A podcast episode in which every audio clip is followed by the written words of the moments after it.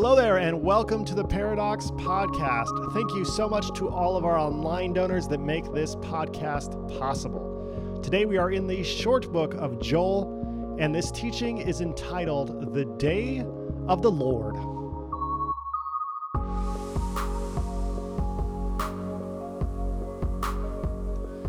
The prophet Joel loved to use a phrase that shows up five times over his three chapters of prophecy. The phrase I'm referring to is the day of the Lord. We find the first reference in Joel chapter 1 Alas for the day, for the day of the Lord is near, and as destruction from the Almighty it comes.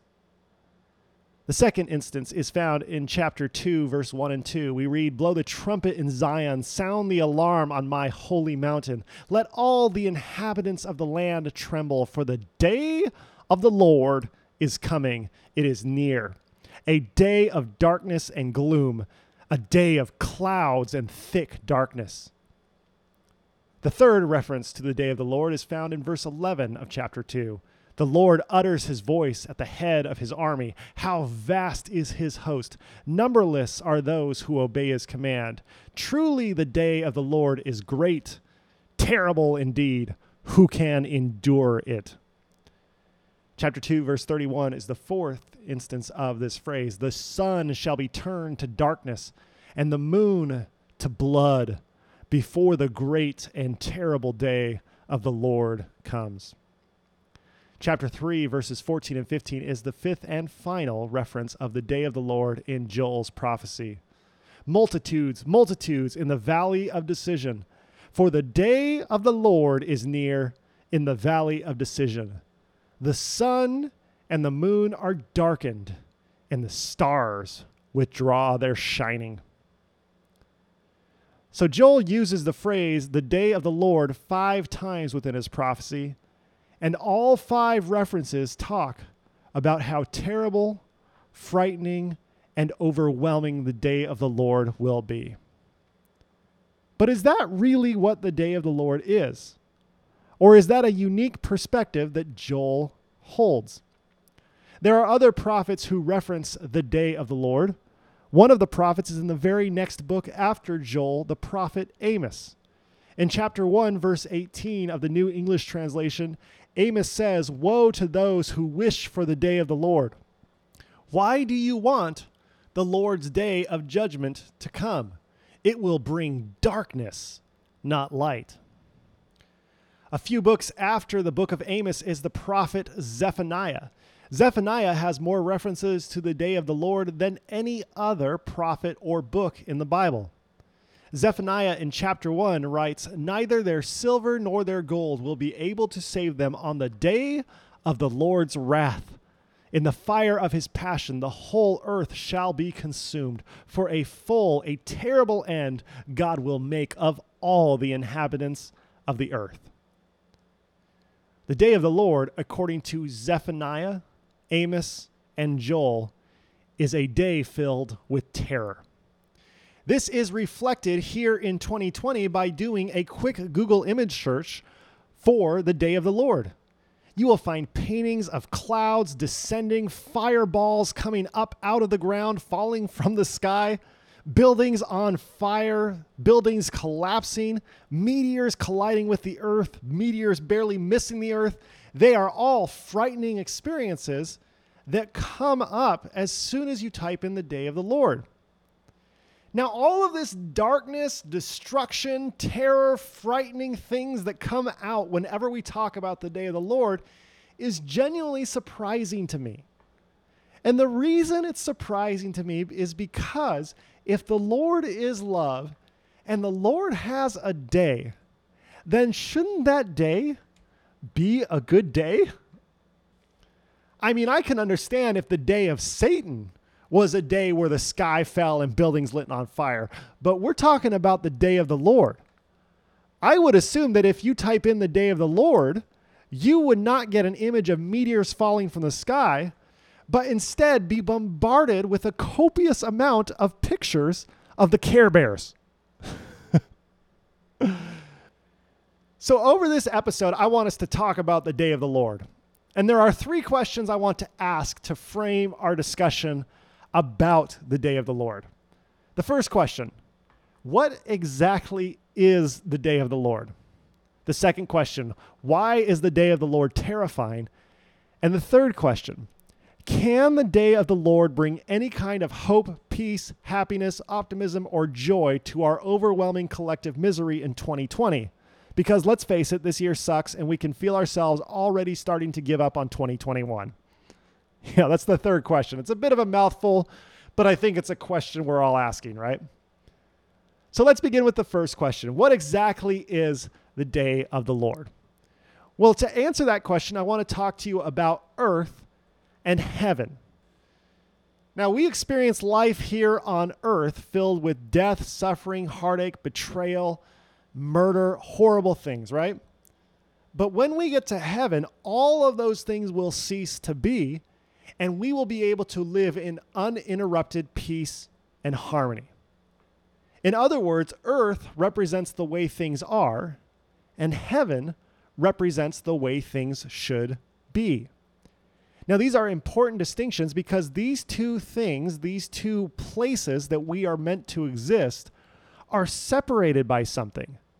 And I believe that prophets like Joel, Amos, and Zephaniah would say that the thing that separates us between the way things are and the way things should be is called the day of the Lord.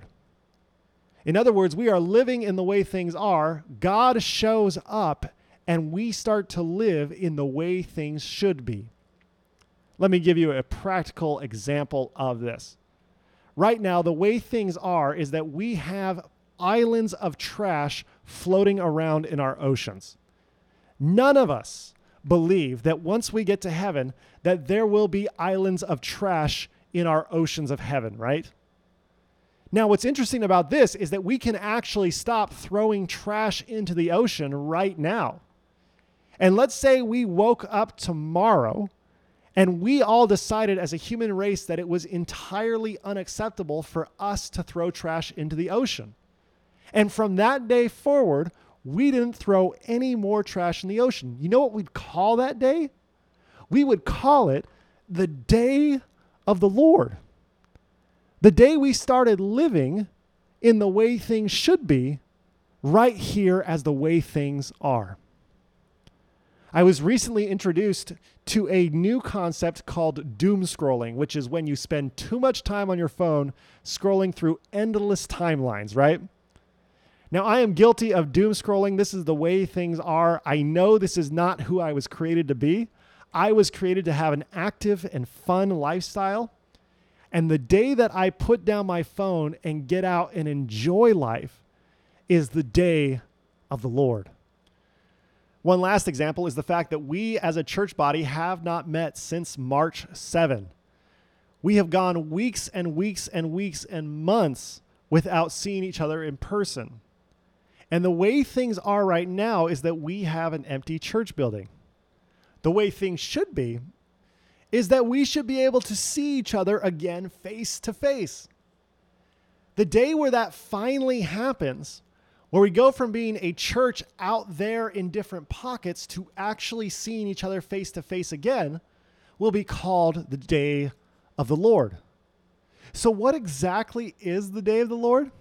The day of the Lord is the moment when the way things should be become the way things are.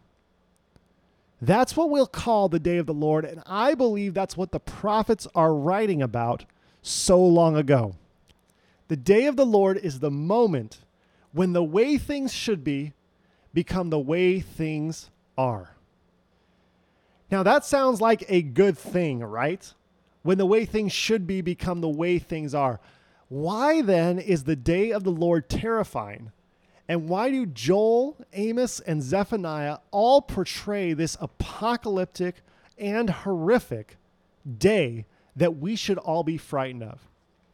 Now, to answer that question, we have to talk about the Bible. And when we talk about the Bible, we have to constantly remind ourselves, especially if we grew up in the church, that the Bible was written by human beings. The Bible was written by human beings, and the people who compiled the Bible wanted you and they wanted me to remember this. So much so that out of 66 books in the Bible, 30 of them are named after the people who wrote them. Now, if God wrote the Bible, then we wouldn't have books like Ezra, Nehemiah, Isaiah, Jeremiah. Instead, we'd have first God, second God, third God, fourth God, and the book of Joel itself would be known as eighth God, right? No, no, no, no, no. Joel wrote the book of Joel, right? Joel was inspired by God, but Joel had his own agenda and ideas, and he also lived through specific events and at specific times. So, what happened in Joel's life ultimately informs how he perceived the day of the Lord specifically when things should be became the way things are. So, Joel, as a real human being, lived somewhere around or even in the city of Jerusalem. Sometime in the fourth century BCE is our best guess. Now, Joel writes about what he experiences and why it's terrifying in his prophecy. Chapter 1, verse 2 reads this Hear this, O elders, give ear, all inhabitants of the land. Has such a thing happened in your days or in the days of your ancestors? Tell your children of it, and let your children tell their children, and their children another generation. What the cutting locust left, the swarming locust has eaten. What the swarming locust left, the hopping locust has eaten. And what the hopping locust left, the destroying locust has eating. So Joel begins his prophecy by talking about a swarm of locusts that came in and ate everything. And Jerusalem, in an instant, lost all of its food supply. So you can imagine that if you're living 2,400 years ago and all these locusts show up and eat all of your food, you would shake your fists at the heavens and ask God, why is this happening to us? And while that cry rings out from 2,400 years ago, it is a cry that's being echoed in Kenya and East Africa today in 2020. Keith Cressman, who is the UN's Food and Agricultural Organization's senior locust forecasting officer, has said that in Kenya right now, it's the worst outbreak they've had to face in the last 70 years. And right now, East Africans are wondering as their dwindling food supply is being devoured by locusts, why is this happening to us? Now, what's interesting about 2020 is that we can answer that question. And we can answer that question by renting or downloading the series Planet Earth 2, which has a whole section devoted to why locusts move the way they do and why they eat the food that they do as well. And here are some things that you would learn if you watched Planet Earth 2 about adult locusts. Adult locusts can eat their entire body weight each day. Imagine that. Imagine that you and me could eat as much as we weigh each and every day. That is unfathomable, the ratio of how much a locust can eat. This is why they devour so much so quickly. Now, when food begins to run out, winged adult locusts release pheromones to signal movement. So the other locusts who are eating and have plenty to eat start to sense that the food is running out, so all of the locusts move together in groups. Those groups of locusts begin to merge into larger swarms, and swarms always travel with the wind. What this means is the wind is always blowing toward low pressure, so you have this movement that funnels these swarms together, and these swarms form plagues. Now, plagues comprise of several billion locusts, and they cover ground up to 40 miles wide. And so, when people in East Africa are asking, why is this locust plague happening to us? The answer is well, you live in a low pressure area, and the wind has funneled these swarms together to form a plague. And unfortunately, you're in the wrong spot at the wrong time. But the East Africans are not alone. The United Nations cares very much about this food shortage and is working to remedy the situation. Not only that, but you have remarkably brilliant people like the people just down the road at Esri mapping out where the locusts are and showing where the locusts might head to next. In addition, we have some chemicals that we can spray, some low impact pesticides that will kill locusts but allow plants to continue to live that Kenyans are currently spraying to help mitigate the plague.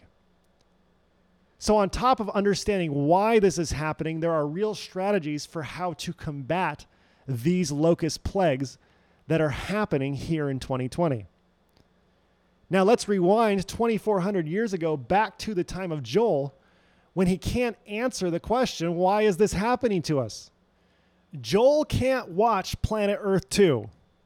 So Joel doesn't understand that adult locusts eat their entire body weight. And adult locusts release pheromones, and the wind funnels them to low pressure areas, and that's where plagues come from.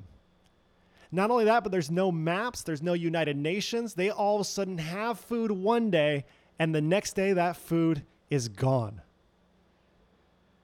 We have to recognize that this locust plague is a terrifying experience, and Joel lived through it.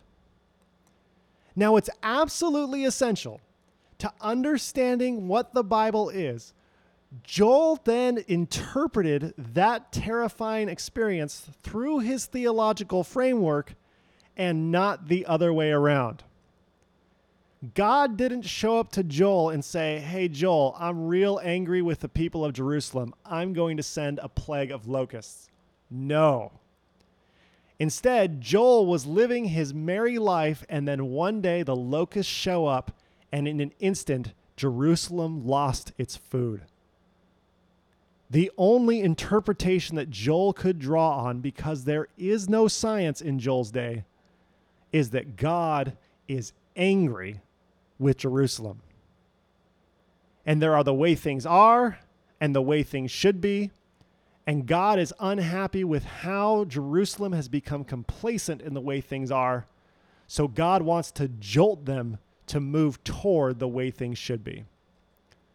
In other words, for Joel, God sent the plague of locusts to bring the way things should be into the way things are. Think about what happened a few months ago when the coronavirus first hit, and you and I would go to the grocery stores and see empty shelves where there normally were shelves full of food. Man, I just remember being terrified. I remember I would look at my shopping list, which didn't have eggs on it, and I would see that the grocery store was running low on eggs, and I all of a sudden felt like I had to buy eggs because they may not be there the next time I showed up at the store. And while nobody talked about this being the day of the Lord or that God was angry with us and that's why our grocery stores were empty, um, there was this real sense among us that maybe we should start to live differently. Maybe we should distribute food differently between us because this current system doesn't seem to work for us when we face a terrifying experience. And when our food supply is endangered, it's a really frightening experience, isn't it? It's a real emotional experience. My mother recently told me a story uh, about a city in Canada. And this city is Wanham in the province of Alberta. Now, I'm going to guess that you've never heard a story about Wanham, Alberta, because today in 2020, the population of Wanham, Alberta was 124 people. Now, back in the 50s, my great grandfather, David Weigel, moved to Wanham, Alberta. He actually immigrated from St. Petersburg, Russia to Canada and settled in Wanham, Alberta as a wheat farmer. And every summer, my mother would go up and visit her grandfather Weigel and live on his farm for a couple months at a time. Well, there was one summer in the early 60s that my mom was visiting her grandfather Weigel when all of a sudden there was a terrible hailstorm. And overnight, overnight, all of my great grandfather's wheat crop was destroyed by the hail. And my mom remembers seeing her grandfather the next day from St. Petersburg, Russia, and saw him weeping at the fact that all of his food supply and his economic security disappeared in a moment.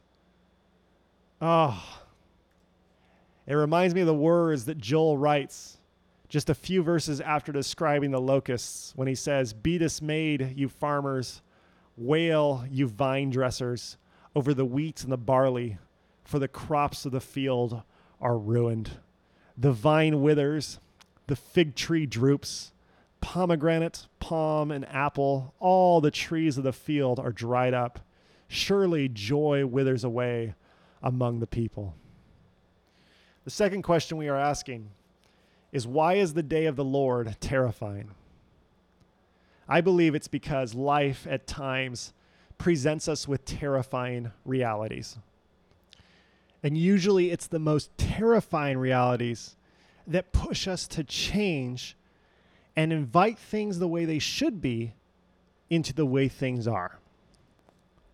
Which brings us to the third question we are asking during this sermon can the day of the Lord bring any kind of hope, peace, happiness, optimism, or joy to our overwhelming collective misery in 2020? For me, the answer is yes.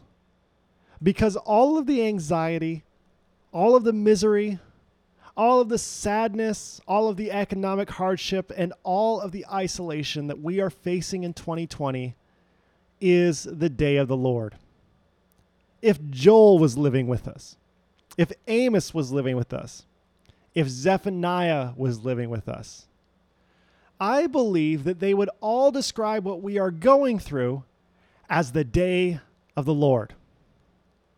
To give you an idea of how this is helpful, I would like for you to think about all the things that we have had to let go. And to understand all that we've had to let go, go back in your phone's photo roll to January 2019 and start looking at all of the pictures of things that you did in 2019 that we cannot do in 2020.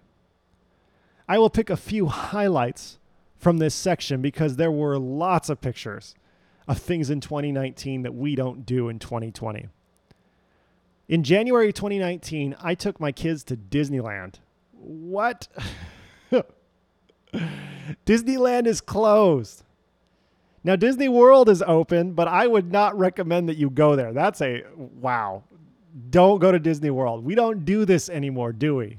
This seems like forever ago that I went to Disneyland with my kids. In February of 2019, I went to a funeral of a dear friend. Uh, man, I miss the days when we could go to funerals and the primary thing we had to worry about was how we were going to grieve, not how we were going to hold distance, whether we needed to hug, whether we were staying for food, what kind of utensils would be there. I mean, we've compounded the complexities of a funeral when a funeral was plenty complex as it was just a year ago. I look at a picture in April of 2019 with a baby that I'm holding. Her name is Millie, and I dedicated Millie Thomas on Easter weekend. And I got to say, it's a bummer because one of my favorite things to do as a pastor is to dedicate babies. And that sacrament that we participate in together has been taken away. In May of 2019, I went to Gungor's last concert. Gungor is one of my favorite bands, and we all crammed in the El Rey Theater in Los Angeles. And I just miss the experience of live music with a crowd. I also came across a picture in May of 2019 of me at a graduation. I mean, the car drive by graduations, all of this stuff is much more complicated and less joyful than what we had before. In June of 2019, I went to a wedding for David and Liz, and it was just a really, really fun wedding to go to. In June, just a few days later, I went to Ad Hoc Restaurant with my wife, and we had a vegan pork chop. It was delicious. Uh, I know some people go out to eat. My wife and I don't, and I must say that we miss it immensely.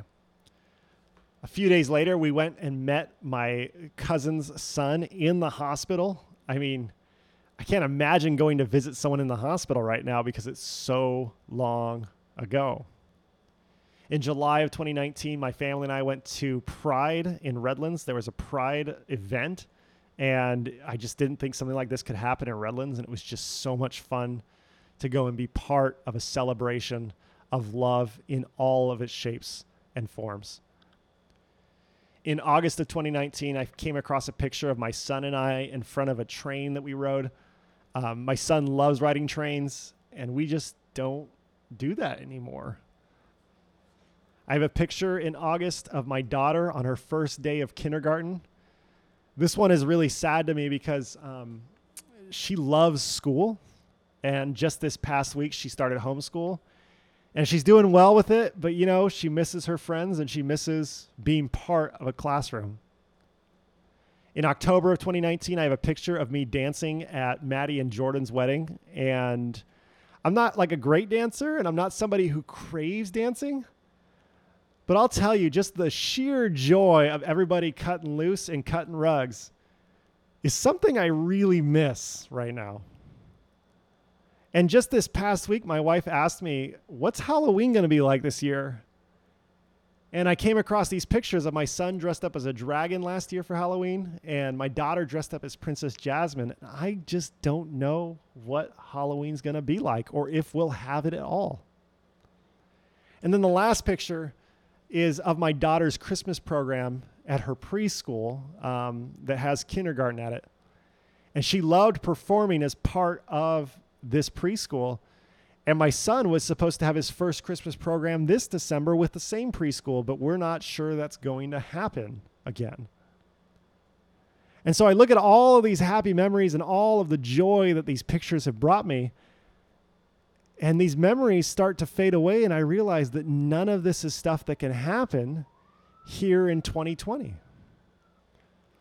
But on top of all of the happy memories, there's also the stuff that was a lot more difficult for my wife and I to adjust to. 2019 was one of the busiest years that we ever faced, and it was hard for us to find time to sit down around a table with my kids and my wife and just the four of us and we could barely make time for it because there was so much going on. And as we look at all that stuff fade into the background of what 2019 was and what 2020 is, I think it's important for us to start talking about what we do going forward. Because now that all of that is gone, what is worth bringing back? Also, what needs to be let go? And lastly, what needs to be created that wasn't there before?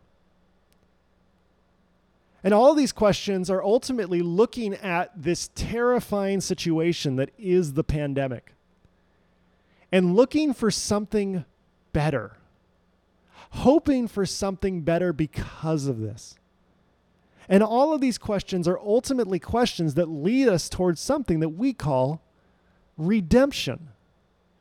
Because when we consider that 2020 is the day of the Lord, we must remember that it is an invitation to something greater than we knew before.